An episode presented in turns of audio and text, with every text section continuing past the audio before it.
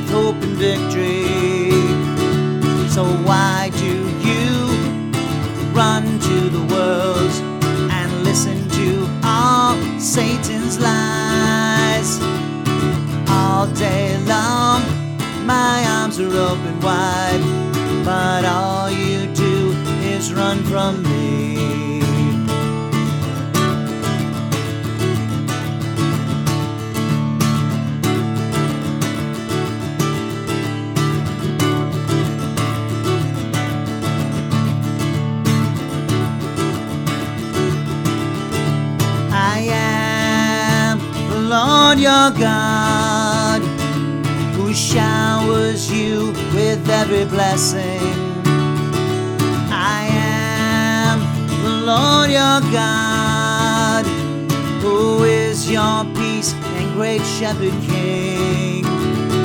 So why don't you learn to trust in me when I have come and saved your soul? It breaks my heart to see you in despair when I can heal and make you whole. So love the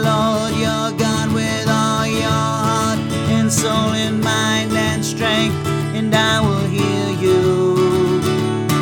Love the Lord your God with all your heart and soul and mind and strength,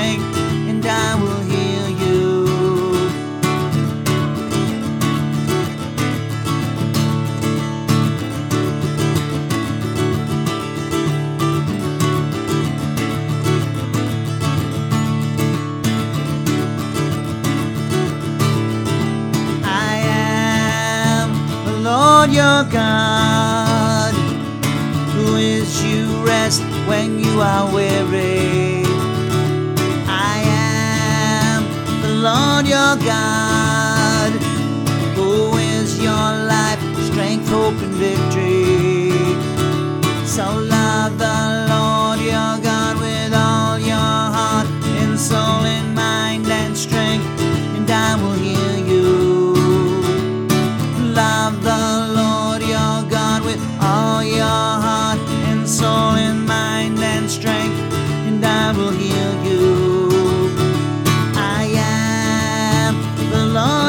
God. I am the Lord your God. I am the Lord your God. I am the Lord your God. Okay, I'm going to sing you one more.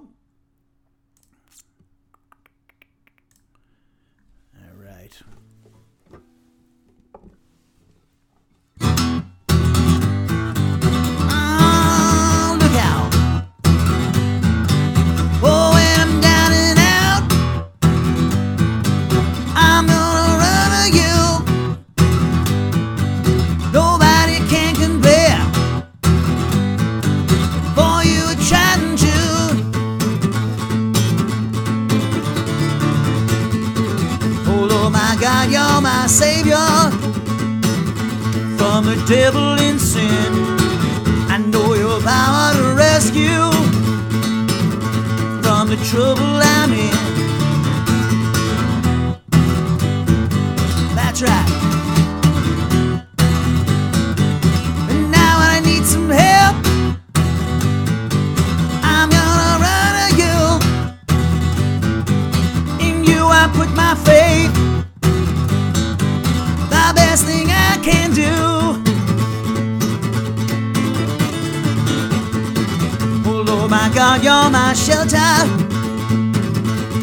the storms I will face. I know your power delivers, and I must live by your grace. I'm gonna run to you and live this life that's new.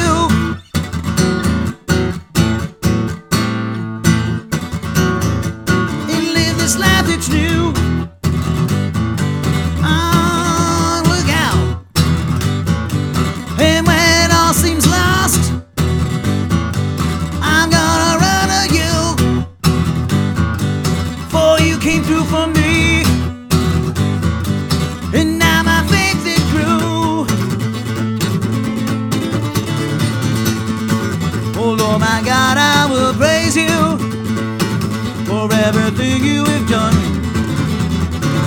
in saving this wicked sinner who boasts in the victory you won.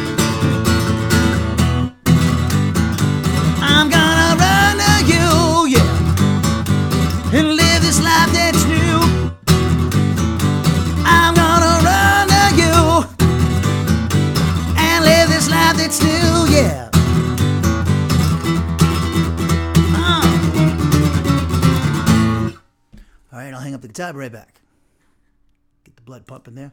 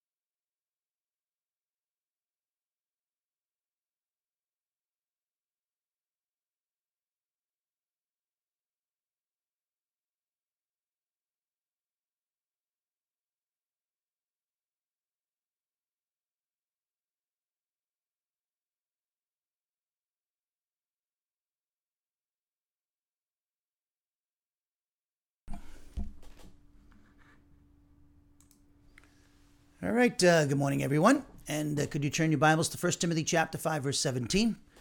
And uh, we're going to uh, continue our study of the doctrine of pastor teacher. We're almost done with it. Uh, today we'll finish off the uh, that part of the doctrine in which we're discussing divine um, church discipline in the pastor. And then t- on Saturday morning will be our 22nd and final hour in this doctrine of the pastor teacher, and we'll be noting answering the question: Can women be pastors? And well, of course, uh, it'll only be one hour on that. I could probably, I, as for those who did First Timothy with me, that whole section of First Timothy 2, 11 through 15, I did in great detail. It's uh, it's on our website at wenstrom.org and the written articles with regards to the exegesis and exposition of those verses. And that whole book is there in exhaustive detail in PDF format. It's also found on our Academia Edu website as well. So if you're really looking to dig into that, because I I uh, will not go into exhaustive detail like I did when I was in the book of First Timothy with regards to this issue of women pastors. So uh, that's uh, of course uh, so tackling a, a, a, controversial subject like that and church discipline. Right now, what we're doing in this contro- controversial subject with pastors and church discipline, because some pastors are not held, uh, don't want to be held accountable, and some churches don't hold their pastors accountable, and all kinds of problems happening in the church because of it. So. Uh, we're going to uh, look at, as you can see, um, if you look at my uh, on the board, we'll be looking at 1 Timothy chapter 5, verse 21 today, which teaches us that unrepentant pastors must be disciplined without prejudging or prejudice. And this is very, very important what Paul uh, says here uh, to Timothy, who was his delegate to the Ephesian Christian community when he wrote this epistle. So, without further ado, let's take a moment of silent prayer to examine ourselves, because uh, we take this moment of silent prayer to examine ourselves to determine if we need to confess any sins to the Father, because any mental, verbal, or overt act of sin that we knowingly commit will cause us to lose fellowship with the Father, Son, and the Holy Spirit. But according to 1 John 1 9, if we confess our sins to the Father, He, God the Father, is faithful and just to forgive us our sins. In other words, He purifies us from each and every wrongdoing. We maintain that fellowship by obeying the Spirit who speaks to us through the Scriptures which He's inspired, and that's when we're obeying the commands of Ephesians 5:18 to be filled with the Spirit and Colossians 3:16 to let the word of Christ richly dwell in our souls. So if there's anything that's bothering you, disturbing or distracting you, do it. 1 Peter 5:7 says, "Cast all your anxieties upon the Lord because he cares for you." So with that in mind, with our heads bowed and our eyes closed, let us pray.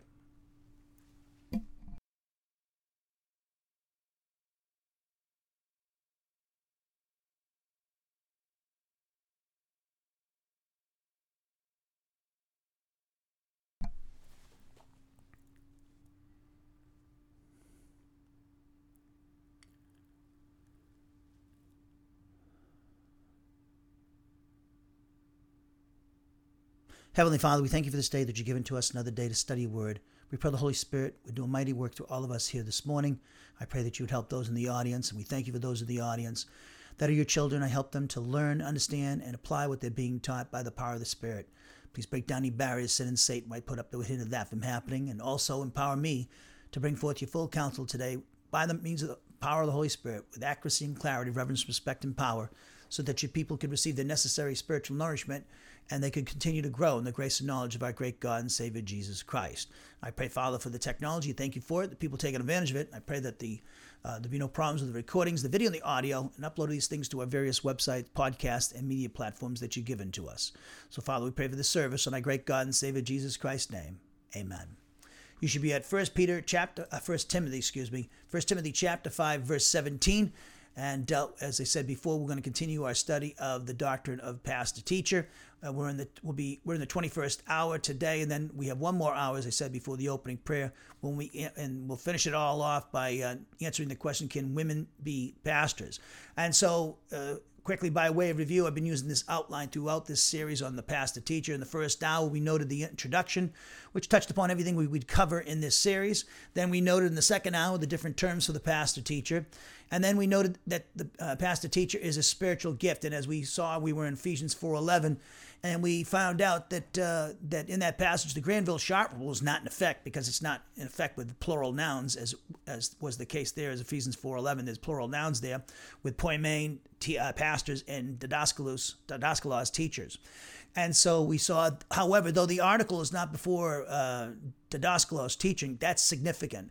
Uh, and it uh, so you have uh, apostles prophets, evangelists, and then pastors all have a different article in the Greek teachers doesn't and that's that's significant so that means that we pointed out that teachers is a subset of pastors and the other uh, gift that's related to uh, pastors is the gift of uh, leadership. We saw that in Romans 12, 8 in our study of spiritual gifts. In that book we studied, 1 Corinthians 12, 28, uh, it's called The Gift of Leadership. Um, some translations, like the New American Standard, say administrations. So the gift of leadership and the gift of teaching fall into the subset or the category of pastors and so and they also fall into the category of elders as well. So they constitute the elders of the church. Those who have the gift of leadership and the gift of teaching paul doesn't mention the gift of leadership in ephesians 4.11 because he's talking about the communication gifts which uh, their function builds up and edify the body of Christ. And so uh, then we noted the qualifications. We went to 1 Timothy 3, 1 through 7, Titus 1, 6 through 9. All, all both of those passages we saw in great detail when we studied those books. And we noted the qualification for the man with the gift of the teacher that he must manifest uh, these qualifications over an indefinite period of time in order for him to assume the office of overseer. He shouldn't be ordained until he has a level of maturity. And that's what those uh, qualifications are. They're marks of maturity. Then we know the three noted the threefold purpose of the spiritual gift to pass the teacher in Ephesians 4:12. And then we went on to study the fourfold responsibilities of the pastor teacher, which are study, teaching, praying for your congregation, and also exemplifying godliness. And then we noted uh, the final uh, financial support of the pastor, very uh, controversial subject in our day and age. But anytime you talk about money, uh, people get all uh, worked up and uh, getting all nervous and everything. And some churches beat people up for money all the time, and some churches, there are some churches, the real ones, that don't. And uh, so we see that it's, however, Jesus taught a lot about money. In fact, I think he taught that was pretty much he taught more about, or he talked about money in some way, some some some way, form of fashion uh, than, more than any other subject, by the way. Interestingly enough, and now right now we're in the, uh, we're finishing off uh, the the section of this doctrine which talks about church discipline and the past, the teacher, and then as I said before, we'll be finishing this off this series on Saturday morning at 11 a.m. Central Standard Time by noting. Uh, answering the question, can women be pastors? And we'll be in that passage, uh, 1 Timothy 2 11 through 15, which is very controversial in our day and age here in America because of uh, feminism has infected the church, and uh, people believe that women can be pastors, and uh, they're trying to apply the standards of Satan's cosmic system in the 21st century in America to the, the standards of God, and God rejects those standards. So uh, we'll be talking about uh, why pastors, uh, why women can't be pastors in that passage. So I already told you, see, I already answered the question for you right here, but I'm going to explain it myself and what let you see what the Bible says for itself, rather than just what my opinion is. It's not my opinion is based upon what I saw in the scriptures. So, and that's actually the uh, that's always been actually, if you think about it. Um, that throughout the church's history for until the advent of the like before like around the 20th sometime in the 20th century particularly in the 60s then you had this talk about women pastors. And i find that's interesting. Before that nowhere in the roman empire in the ancient world in the first second third centuries was any discussion of women being pastors. It was not considered orthodox. And so uh, but until you know recent times because with the advent of feminism in the west when i say west america and western europe you've had women becoming pastors, and uh, so uh, we're going to see that the Bible is not uh, has different standards than the world standards. And so, and there's God has reasons, very, very important reasons why He He does not allow a woman to be uh, a pastor uh, over a church. In fact, He doesn't give the gift to, to women. And I know that some women will say, oh, "I disagree." Well, that's you can disagree with me all, all you want, but He's he the scriptures are pretty clear that He doesn't give gift uh, the, the gift of teaching to um, to men, uh, to women. Uh, we saw this at Kalo Didaskalos in Titus 2 3, uh, where women are content to teach women, but women are not allowed, as we'll see on Saturday, they're not allowed to teach in the public assembly with men present. And Paul gives two reasons that make it clear that he's not talking about a cultural situation like many like to think. He's talking about something that's true throughout the, throughout the church age. So we'll be talking about that on Saturday. That'll be a a blockbuster uh, way to end this series on the past the teacher. So look at First Timothy chapter 5, verse 17. I'll be reading from, let's read from the ESV today. Ephesians 2.17. We'll read all the way to the end of the chapter, as we've been doing the last several classes. Let the elders, uh, Paul writes, who rule well be considered worthy of double honor, especially those who labor in preaching and teaching. Then he says, and he gives the reasons in verse uh, 18. For the scripture says, You shall not muzzle an ox when it treads out the grain. Deuteronomy 25, 4, he's talking about there. And then uh, Luke 10 and uh, Matthew 10, he quotes from with Jesus, and the labor deserves his wages, Jesus taught. Do not, verse 19, do not admit a charge against an elder except on the evidence of two or three witnesses. And he's talking about the second stage of church discipline. We know this from Matthew 18, 15 to 17, which gives us, the uh, Jesus gives us the guidelines for church discipline and the um, and the uh, what we uh, the what we need to be uh, following. So he the second stage you bring two or more witnesses uh, to, uh, uh, to confront the man who's or the woman who is in this case the man the pastor who is unrepentant about his sin. Then we have verse 20 as for those who persist in sin rebuke them in the presence of all that would be the final stage of church discipline uh, given to us in Matthew 18, 17, as we saw. And the reason for this is so that the rest of the congregation may stand in fear. Then it says in verse 21, our pre- uh, passage today, in the presence of God and of Christ Jesus and of the elect angels, I charge you to keep these rules without pre- prejudging, doing nothing from partiality. Do not be hasty in laying on uh, on hands, nor take part in the sins of others. Uh, keep yourself pure then he has a parenthetical note for Timothy no longer drink only water, but use a little wine for the sake of your stomach and your frequent ailments. Verse 24 The sins of some people, and he's talking about the elders uh, who are uh, living in sin, are conspicuous, going before them to judgment, but the sins of others appear later. so also good works are conspicuous, and even those that are not cannot remain hidden. And so we'll be looking at verse 21, which as we, we just read in the, the uh, ESV, look at the Net Bible. They translate verse 21. I charge you in the sight of God and of Christ Jesus and the elect angels to keep these instructions without partiality and to do nothing out of favoritism. The Net Bible, uh, before God and, and of Christ Jesus and the elect angels, I solemnly charge you to carry out these commands without pre- prejudice or favoritism of any kind.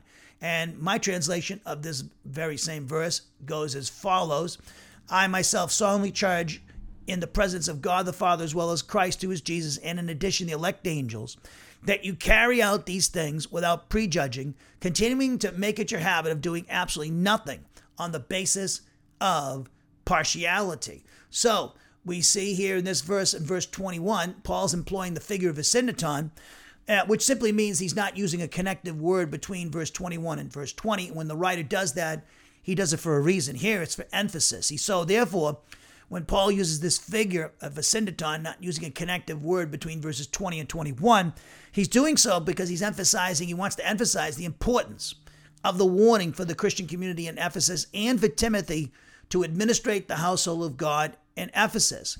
So when it says in my translation, I solemnly charge in the presence of God the Father as well as Christ who is Jesus, and in addition the elect angels, that indicates that Paul is solemnly charging Timothy to put into practice the commands that we saw in verses 19 and 20, with the implication that he's imposing this upon Timothy as his duty and responsibility as his delegate to the Ephesian Christian community. It expresses Paul's apostolic authority in a degree of formality because he mentions the Father, Son, and the elect angels as his witnesses, emphasizing with Timothy that it's absolutely imperative that he is faithful and putting into practice the commands that we saw in verses 19 and 20, which talk about discipline of the pastor teacher when it's warranted. And so it expresses also, it emphasizes with Timothy, verse 21, that he will be held accountable in the matter. And it indicates that Tim- Timothy will have to give an account of his service in Ephesus, and in particular, with regards to these two commands in verses 19 and 20. And also, it emphasizes that these commands in verses 19 and 20 come ultimately from the Father and the Son, and that the elect angels are observing his actions to testify to his faithfulness or unfaithfulness, which will be determined by his observance of these commands or failure to do so. So, this statement in verse 21 emphasizes the gravity of the situation. It also emphasizes how important that Timothy carry out these commands with impartiality, in that the testimony of the church before the unsaved is at stake, and thus the cause of Christ. Furthermore, the spiritual growth of the church is at stake because the pastor teachers, i.e., the elders or overseers, are those who communicate doctrine to the church. And if these men are not functioning in their great spiritual gift due to an unrepentant lifestyle, then the church's growth will suffer. So this statement implies that Timothy represents the Father and the Lord Jesus Christ. So this is extremely important. So these this figure of asyndeton, it's expressing the gravity of the situation. And why is it very very important? Well, if these pastors are not held to account and not uh, you don't practice church discipline with them, uh, the spiritual growth of the church is at stake. The testimony of the church before the world is at stake. Uh, very very important, and also not to mention the spiritual growth of these men is at stake. And you know he, we have today and this is, I know, a good reason why this is the case. Most churches don't practice church discipline uh, today. A lot of churches in America do not do it. They used to, but what happened is a lot of people, a lot of churches abused church discipline. I say abuse, they really didn't abuse it. They didn't even use it correctly. They weren't even practicing church discipline. They were just being, you know, you had power trips of some people and they're forcing people out who were legalistic, forcing others out that they didn't like. And that's so church discipline was abused because it wasn't used, it wasn't practiced biblically. And so the whole purpose of church discipline, we did a whole, did a whole series on this, uh, and we and we actually talked about it in a number of areas like apostasy, that doctrine. We studied that in Massachusetts. But um, we see that uh, church discipline is absolutely imp- imp- imperative that we practice it. And, uh, and if we don't, we're only hurt, we're hurting the, the cause of Christ in the world because of our the church's bad behavior, which is becomes uh, almost indistinguishable from the non Christian's bad behavior. So, uh, and also the spiritual growth of the individuals it's at stake. You're not, your discipline, your di- whole purpose of church discipline is help the people who are involved in these sin. You know, they, these unrepent, uh, they're, they're unrepentant about their sinful lifestyle. And in this case, the pastors who have an unrepentant life, sinful lifestyle. We, if we love them and care about them, we'll confront them. And of course, the Lord maps out in detail the uh, the the guidelines to do it. So let's uh, hold your place. Let's go uh, quickly over to Matthew 18. Look at verse 15.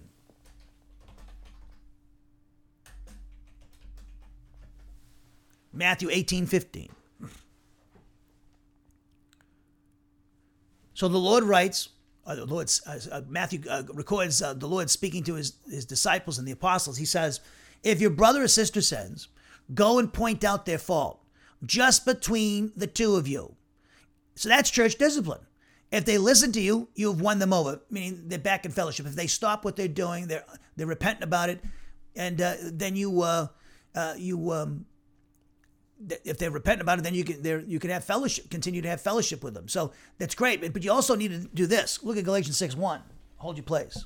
Well, you can just watch me go to it. So Galatians six one. You compa- uh, compare what the Lord said Matthew 18, 15 with this. Galatians 6, 1. Brothers and sisters, if someone is caught in sin, you who live by the Spirit should restore them, that person, and I love this, gently or with gentleness. But watch yourselves, you also may be tempted, meaning don't get a big head about it that you're uh, holding someone to account for their sinful behavior because you could be on the other end. And you're to do it with gentleness. You don't hammer the person. I've seen people, I'll tell you, I, have had uh, people who are, um, who have you know, you, you know, when somebody wants to go to the pastor and complain about, you know, uh, the teaching, there I've had people who they would never talk that way to their bosses the way they talk to to to, to, to a pastor. And I mean, I, I was like, I remember, you know, that happening in the several times in the past, and it's like uh, that's not, you know, if you got a problem with me, how about being gentle? How would you like to be spoken to? You know, you, you treat others supposed to, the way you're supposed to be. You treat others the way you want to be treated, right? The Lord taught well, you know, a lot of people, when they come to trying to straighten somebody out, um, they don't do that. And what tells me is these people are living in their flesh and they have an axe to grind and they're bitter. And so, and that's what, that's what, so which you're, you're gentle. Okay, that shows that you're uh, you're filled with the Spirit and you're in fellowship with God yourself. So if you're out of fellowship with God and you're uh, emotional and angry and bitter, what are you doing? You, you need to confess your sin. You shouldn't be you shouldn't be going and trying to confront somebody and straighten somebody else because you need to straighten yourself out. I remember this. Uh, I remember this, uh, this this this this young man in college, and he flunked out of college. And then you know he was he was talking to his friend who was still in college, and he's trying to give him uh, you know he's saying he was trying to give him uh, um, give advice in college. I said, you don't want to give advice. You flunked out. What are you talking giving him advice for? What's wrong with you? Talk about this, you know, does talking being uh, being in a uh, self-deceived and like not living in reality. You can't give out advice or straighten anybody else if you yourself are screwed up. you know, so it's like so that that's so we want to approach the person at the first stage of church discipline with gentleness. You're not hammering them over the head, and, and which tells me you're out of fellowship if you do that. So then look at, look at verse 16. The Lord says, But if they listen, will not listen, they don't repent, in other words. And when he says listen, he means obey. Kind of like my mother says, Billy doesn't listen to me. He says, she says to my father. That means Billy's not obeying me. Okay, you know what I'm saying? That's how the Lord's saying it here.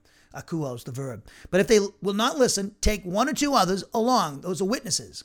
How do we know that? Look what he says. So that in every matter may be established by the testimony of two or three witnesses. So Paul mentions that in 1 Timothy 5, right? Doesn't he? Yes. And so, in fact, he says that where? He says it right here in uh, verse 19, 1 Timothy 5 19. Okay? So, go back to look at uh, Matthew 18 16 again. But if they will not listen, take one or two others. This is the second stage of church discipline, so that every matter may be established by the testimony of two or three witnesses. If they still refuse to listen, they don't repent Tell it to the church. You, you go for the whole congregation. And, uh, and if they refuse to listen, even to the church, treat them as you would a pagan or tax collector. And that would mean he's talking to Jewish men in a Jewish culture. Jesus is a Jew in context. And so what he means by there is that the Jews had nothing to do with Gentiles. They wouldn't even go in their home. Look at Acts uh, 10. Uh, Peter wouldn't go into a home of Cornelius. He had to be told in a vision by God he could okay to do so now. Uh, and then uh, we saw tax collectors where the Jewish people had nothing to do with Jewish tax collectors were collecting taxes for the Romans because they were traitors, they thought. And so, so the, and, and actually, we saw that uh, Paul mentions this stage and First Timothy uh, chapter 5, verse 20. But those elders who are sitting, you are to reprove before everyone so that the others may take warning. See? The whole congregation. So, uh, so then, uh, so let's go back now to First Timothy chapter 5, verse 21 now. So that was Matthew 18, 15 through 17, which gives the, uh, the guidelines for church discipline. And so the whole the purpose is not to treat somebody like an enemy or to take out your frustrations with somebody or go on a power trip. You're, the whole point of it is to help this person. That's why you're doing it. If you, you have any other alternative motive, well, I mean, you could have the, you could, obviously, we do it also because the testimony of the church is at stake. So if your pastor is a, is a drunk and is getting pulled over for drunk driving, you're hurting the cause of Christ. It's getting out to the non believers. Now, you know, so now you your testimony of your church is absolutely gonzo, and not to mention the integrity of the man, the pastor, and uh, and so uh, it's very important. So we we're to treat them as a brother and sister in Christ, like they are, you know. So how, and treat them the way you want to be treated, and very very important. So uh, Paul, remember Paul in 1 Corinthians five, he absolutely tore apart the Corinthian church for not disciplining a guy in the in the Christian community in Corinth who had an incestuous relationship, and he rebuked them severely for it. And then in Second Corinthians two, he reveals that they had actually the guy had actually repented, and they said restore him, uh, welcome him back into the fellowship. Paul talks about uh, church discipline in Second Timothy chapter three verses six through uh, 16, 15, as we saw in our study of Second Thessalonians. We finished that off in Massachusetts uh, over a year ago. And we saw that uh, some people in the uh, Thessalonian church were not working for a living. And we gave our reasons why that was. They're supposed to work, otherwise, they don't eat, Paul said. And if they don't listen to what he's teaching there, then they sh- you should practice church discipline with those individuals, he's saying. And Paul gives a list of people, a uh, list of uh, uh, sins that uh, people are to be disciplined for in the Christian community in 1 Corinthians 5 and uh, idolaters, greed. I mean, we'd have a, we'd have no we, we'd have a whole bunch of church discipline going on today, especially in America, with the greed and the materialism and uh, the idolatry that's being practiced by Christians uh, in America today. And uh, so, uh, uh, so that's so when but we also have to have this caveat. You know, you're not you're not you know practicing church discipline with somebody we all uh, when it's talking about sporadic sinning this has to be a lifestyle sinful patterns of behavior going on with the person like al- uh, alcohol abuse drug abuse stuff like that. Living in with in, having a sexual relationship with somebody that's not your spouse fornication or adultery one, things like that. That's when you have you have you know these these sinful patterns and habitual uh, uh this habitual activity or lifestyle is going on. Because we all st- sin in many ways. So, as I gave the example, my mother would accidentally came, became drunk when she was out with her girlfriends and didn't know what she was really how powerful what she was drinking because it tasted so good. Uh, she got drunk, so uh, my mother's not a drunk and doesn't abuse alcohol. Uh, I mean, she has one glass of wine and she's she falls asleep, but uh, so she used to, and uh, so you know, so it was an accident that she got drunk. You know, so so if somebody has a bad night, you know, and and uh, they lost they lost their job and they don't handle it correctly and they and they had too much to drink you know i wouldn't be practicing church discipline unless unless of course it becomes a habitual activity on the part of that person then you need to deal with them so uh, me to keep that in mind okay because uh, and, uh, and also also also uh, you know uh, it, a person who has a level of maturity should be practicing church discipline. You know, church leaders and everybody in the congregation can practice it, but I wouldn't practice it if you're a baby believer. You need to learn the Word of God and grow up spiritually. Uh, you don't want to be a spiritual child, child trying to discipline a spiritual adult. You're going to look foolish, and you're probably not going to be practicing it correctly, anyways. and so, uh, it's very important we keep these these things in mind that I'm bringing out in this study. So, let's go back to my notes. I'll go back to 1 Timothy 5:21. Paul says in the NIV, 1 Timothy 5:21, I charge you in the sight of God and of Christ Jesus and the elect angels to keep these instructions without partiality and to do nothing out of favoritism. My translation again of this verse, I myself solemnly charge in the presence of God the Father, as well as the as Christ who is Jesus, and in addition, the elect angels, that you carry out these things without prejudging, continuing to make it your habit of doing so absolutely nothing, doing absolutely nothing on the basis of partiality. So when he says again, to reiterate what I mentioned a few moments ago, when Paul says, I solemnly charge you, and the presence of God the Father, as well as Christ, who is Jesus, and in addition, the elect angels. This indicates that Paul is solemnly charging Timothy to put into practice these commands that he see that he, that he gives him in verses 19 and 20, with the implication that he's imposing this upon Timothy as his duty and responsibility as his delegate to the Ephesian Christian community. It also expresses Paul's apostolic authority and degree of formality because he mentions the Father, Son, and the elect angels as his witnesses, emphasizing with Timothy that it's absolutely imperative that he is faithful in putting into practice these commands. And verses uh, 19 and 20, it also emphasizes with Timothy that Timothy's going to be held accountable in the matter. And so that's very important to pastors understand. Uh, we're held accountable to teach this stuff. And are you teaching that if you're a pastor? And if you haven't taught this stuff, what are you doing? First Timothy teaches you how the church is supposed to be run, the relationships between the pastor, the congregation, the deacons, older uh, Christian women with younger Christian women, and older Christian men with younger Christian men, and young Christian men with older women and younger women, the whole thing. Uh, really, you know, how widows are to be treated, all types of stuff. And so, very important. We need to be practicing church discipline with elders and pastors and, and people in the congregation, like Timothy talked about with um, Paul talked to Timothy about Alexander and Hymenaeus in 1 Timothy chapter 1. So you're going to be held account, in other words. Timothy was going to be held to account. This is why he says what he says here in 1 Timothy 5.21, Paul. And he's saying that Timothy, you're going to be held to account. Uh, uh, God the Father and the elect and the Son and the elect angels are witnesses. And they're going to be witnessing whether you're going to carry out what I told you to do or not. So pastors, those who have the gift of teaching, we need to be, we're going to be held accountable for our teaching?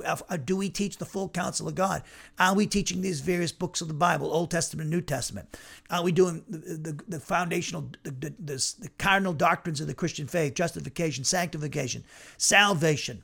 Uh, are we talking, uh, teaching these things? Are we, ta- are we teaching the book of Romans? Are we teaching Genesis? Are we teaching Exodus?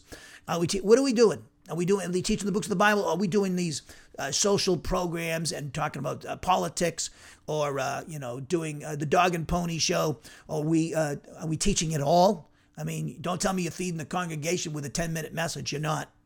And, you know, this stuff is going on in America and, and you're going to be held to account at the Bema seat. The Lord's going to hold you to account. And uh, if you're a people pleaser, you'll get into the dog and pony show you'll be uh, you'll be involved in teaching a 10 minute message rather than an hour long message and studying and uh, diligently to present the word of God to your people. Uh, you'll be held to account, and uh, everybody's going to be held to account. I will be everybody, and not only for our teaching, what we teach, the content of our teaching, but also the content of our character. You know, you know, God knows if we're having double lives, and you know, there are pastors out there who who have lived double lives. You know, they have you know, mistresses and adulterous affairs and carrying on and never breaking it, these things off and going on and on and drunkenness and getting and uh, uh, drug abuse. It's crazy what, what's going on and, and, and, and, you know, it's just terrible. And it's a terrible testimony. And no wonder the church has lost its influence in many parts of this country. And, uh, and then it gives also uh, the Christians who are in the churches and the pastors that are being faithful, it gives them a bad name you know, before the unbelievers. So we need to. Uh, a, Paul's being very formal, and he's basically telling Timothy, "You're going to be held to account, and uh, if you as to whether you're going to carry out the commands in verses 19 and 20, which talk about church discipline with regards to the the pastor and apostasy." Also, this expression where he says, "I solemnly charge in the presence of God the Father, as well as Christ, who is Jesus, and in addition the elect angels." It indicates, as we pointed out, that Timothy will have to give an account of his service in Ephesus, and in particular with regards to these two commands in verses 19 and 20. It also again emphasizes that these commands come ultimately from the Father and the Son, and that the elect angels are again observing his actions to testify to his faithfulness or unfaithfulness, which will be determined by his observance of these commands or failure to do so. It also emphasizes the gravity of the situation. It also emphasizes, emphasizes how important that Timothy carry out these commands with impartiality and that the testimony of the church before the unsaved is at stake and thus the cause of Christ. Also, as we pointed out, the spiritual growth of the church is at stake because the pastor teachers are those who communicate the doctrine to the uh, Bible doctrine to the church. And if these men are not functioning in their spiritual gift due, due to an unrepentant lifestyle, then the church's growth will suffer.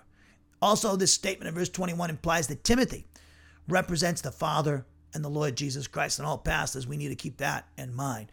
Now, when it says that you carry out these things in, in 1 Timothy 5 21, uh, the NIV says, uh, that you uh, keep these instructions. That's uh, good as well, but uh, they're being more um, interpretive there, and they're correct in their ter- interpretation. The the NIV, the ESV says uh, keep these rules. They're, they're funny. They're being inter- uh, very dynamic equivalents there, though they say they're formal equivalents, but they're really both. And this is an example of it. the word for rules there is houtos, and it just simply means these things. But they translate these rules correctly. They were actually correct to do that. And the Net Bible says um, these commands, so they're being interpretive as well. So these commands, these um, these what did the ESV say? They had these rules. The NIV says these um, instructions, these commands by the Net Bible. I translated these things in my translation. It says, uh, what do I have? Uh, these things. That's what I have. Okay. Now, these things is uh, by myself and the Net Bible go, you know, they have the, these other translations, these commands, these instructions, these rules. They're translating the word houtos, which is literally means these things. It's an immediate demonstrative pronoun. The ESV, the Net Bible, and the NIV do the correct thing also, and, and, and basically interpreting for you what this word means. It literally means these things, but you can translate it as the way they did because in context that's what these things is referring to. It's referring to paul's commands to timothy in 1 timothy 5 19 and 20 which again the net bible translates do not accept an accusation against an elder unless it can, can be confirmed by two or three witnesses. Those guilty of sin those pastors who are unrepentant about this sin is what he means must be rebuked before all as a warning to the rest. So the fact that these things is referring to the commands in verses 19 and 20 is indicated by the fact that each time Paul uses this word, houtos, and the accusative plural form in 1 Timothy, which is in 1 Timothy 1.18, 3.14, 4.6, 11, 15, and 5.7, it always sums up the immediate preceding paragraph, as it does here. This is also indicated that these things is referring to the commands in verses 19 and 20, is indicated by the manner in which Timothy is to carry out these commands, which is to be without prejudging or partiality. So he's talking about in verses 19 and 20, practicing church discipline with regards to apostate pastors like Alexander and Hymenaeus. So that, that that's why uh, when he says without prejudging and partiality, that indicates he's talking about the discipline of pastors and apostasy.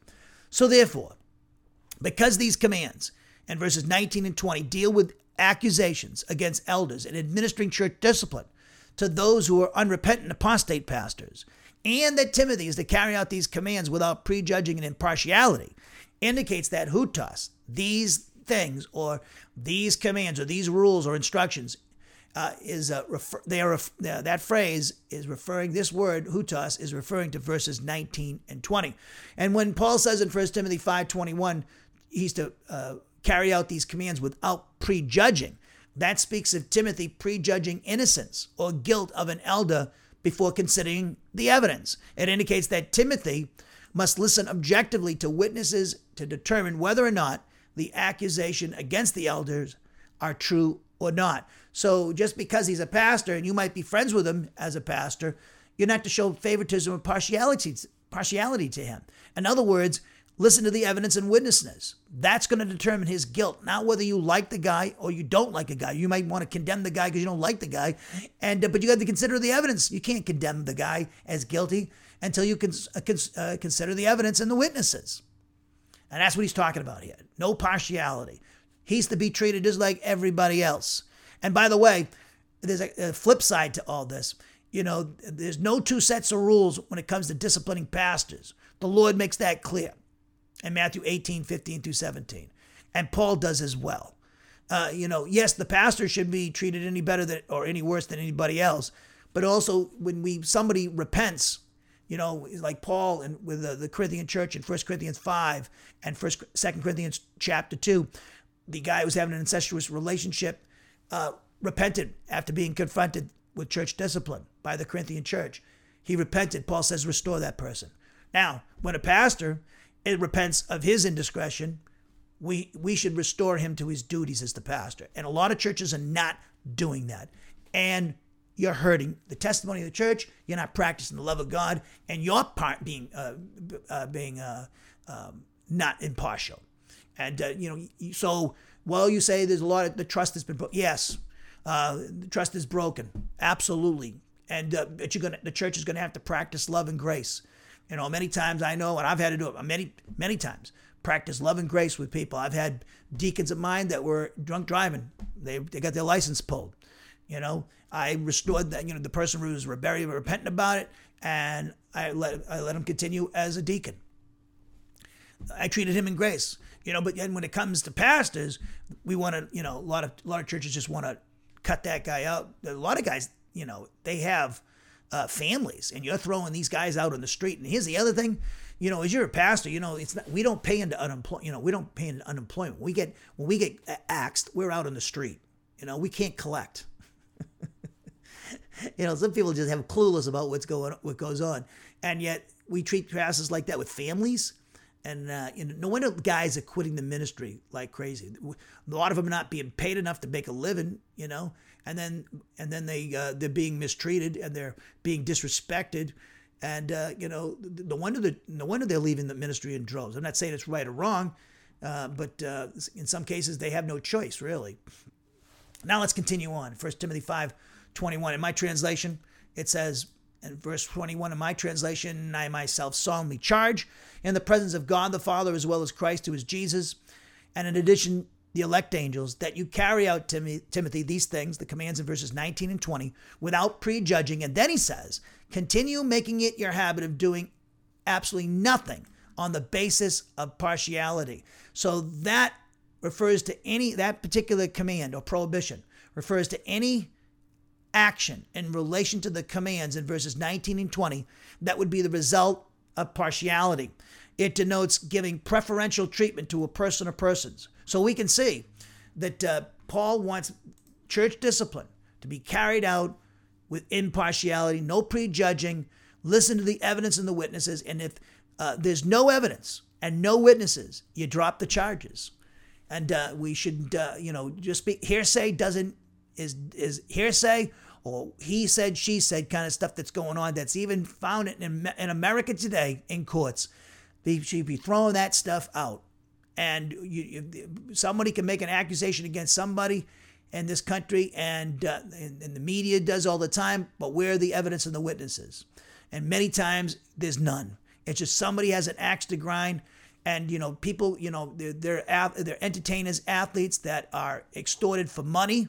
People make an accusation against them of some kind of misconduct, sexual misconduct, and they're they're being run out of their jobs uh, when they're they're innocent because people, you know, people are extort, trying to extort money from them. Give me some money to pay off to shut me up, you know, hush money.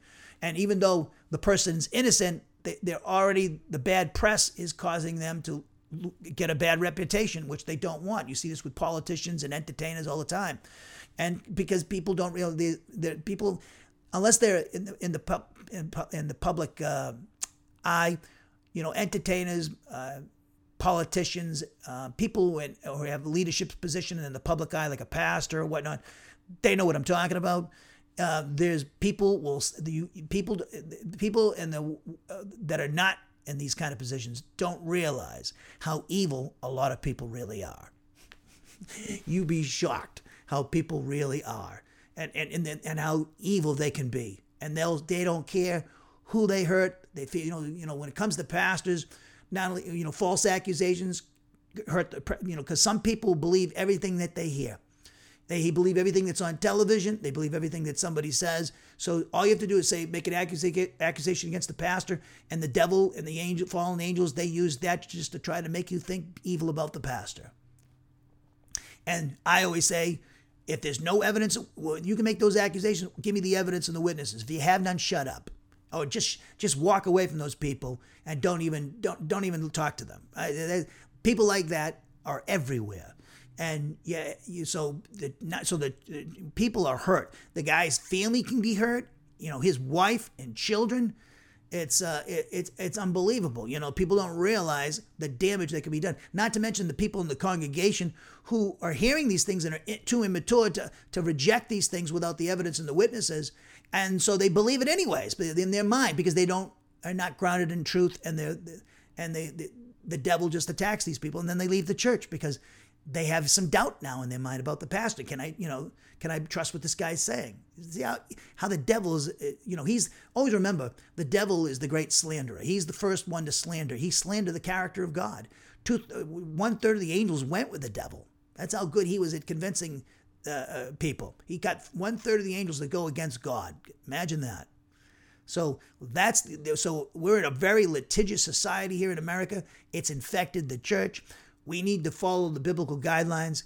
You go in church discipline, whenever relation to the pastor, you go to the pastor one on one in gentleness and confront them. And it's not some, you know, it's a, a lifestyle, a habitual thing that's going on in the man's life. You keep it private. You don't tell anybody else. You go private, just you and him.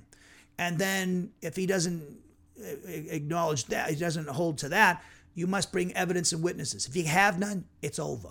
Let God deal with him if he's guilty. But if you have no evidence and witnesses, you, what are you doing? You got to stop. But if you do have them and he doesn't, he doesn't repent, then, uh, then you take it to the whole church. And then if he doesn't repent, then then he must be removed until he does repent. And if he and at any of these three stages that he repents and, and he should be restored to his position. And the church and the congregation, like Paul said to the Corinthians about that man who had an incestuous relationship, you should you're to welcome him with open arms and love and not kick him to the curb. Okay, because we don't want we want to we want everybody in the congregation wants to be treated with love and grace and get a second chance.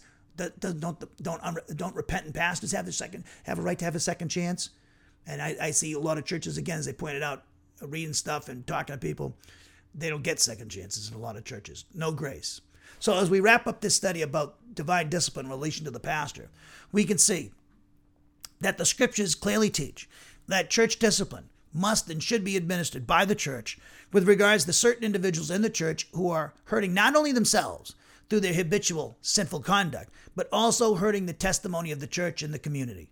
We also have seen that the Bible tells us who we are to discipline, and it also instructs us as to why we are to discipline. The Word of God also presents how we are to discipline. And lastly, it also presents to us the procedure that the church must follow. We have seen that both the Lord Jesus Christ and the apostles taught the church to administer church discipline. Paul gives us several examples in his epistles in which he ordered discipline to be administered to certain apostate believers in the church. We've seen this in 1 Timothy.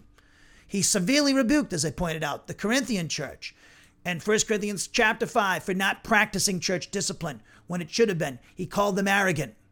Therefore, the church today would do well to listen to the voice of the Spirit and the Word of God when it comes to the subject of church, church discipline and in our study, in relation to our study, church discipline and the pastor. The consequences, people, of the church not doing these things will be terribly devastating. We've already seen the effects of it in the church in America and in, in, the uh, in, in Western Europe. First, it injures the life and vitality and testimony of the church if we don't practice it. Secondly, it of course hurts those believers who are habitually living according to the lusts of their sin nature and being deceived by the devil. And then lastly, it's a sin against God, people, and a failure to respect his holy character if we don't practice church discipline. Heavenly Father, we thank you for this time to study your word. We pray that this lesson be a great blessing to your people, bringing glory to you and your Son, Jesus Christ. In his name we pray. Amen.